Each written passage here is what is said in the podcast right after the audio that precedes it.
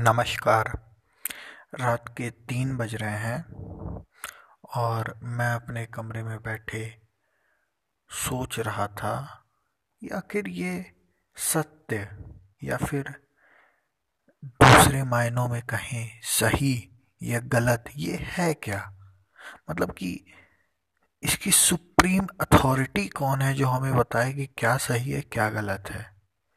आपका सही मेरा गलत हो सकता है, मेरा सही आपका गलत हो सकता है। फिर मैंने सोचा कि शायद ये सही या गलत की परिभाषा वो होगी, शायद ये नज़रिया हो लोगों के देखने का। मेरा नज़रिया और आपका नज़रिया तो डिफ़र कर सकता है, ये नज़रिया भी नहीं है। और सोचा और सोचने पे मुझे पता लगा कि शायद समाज के अधिकतम वर्ग जिस चीज़ को मान्यता दे देते हैं उस वक्त पे या फिर जो चीज़ उन्हें सही लगती है वही सत्य है, वही सही है, बाकी सब कुछ तो गलत है। आखिर ये जो लॉज हैं, कानून है, वो तो हमारे समाज के द्वारा ही ना बनाया गया है। हो सकता है आज का सही आज से 500 साल बाद गलत हो, यही कानून आज से 500 साल बाद रूढ़ हो जाएं, बूढ़े हो जाएं, अमान्य हो जाएं, गलत हो जाएं, डिक्टेटरशिप वाले कानून हो जाएं।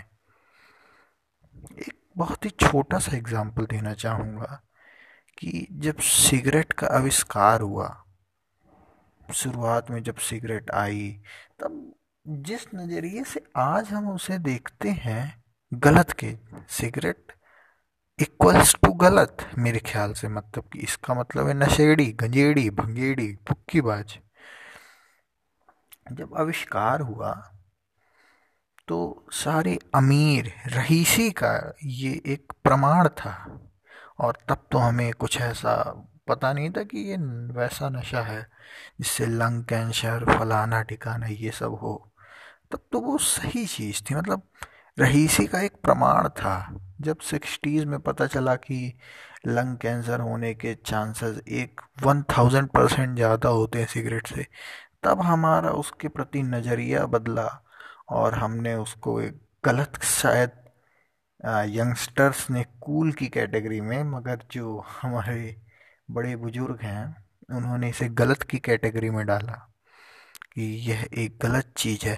मतलब कि समय के साथ साथ सही और गलत का नज़रिया बदल सकता है।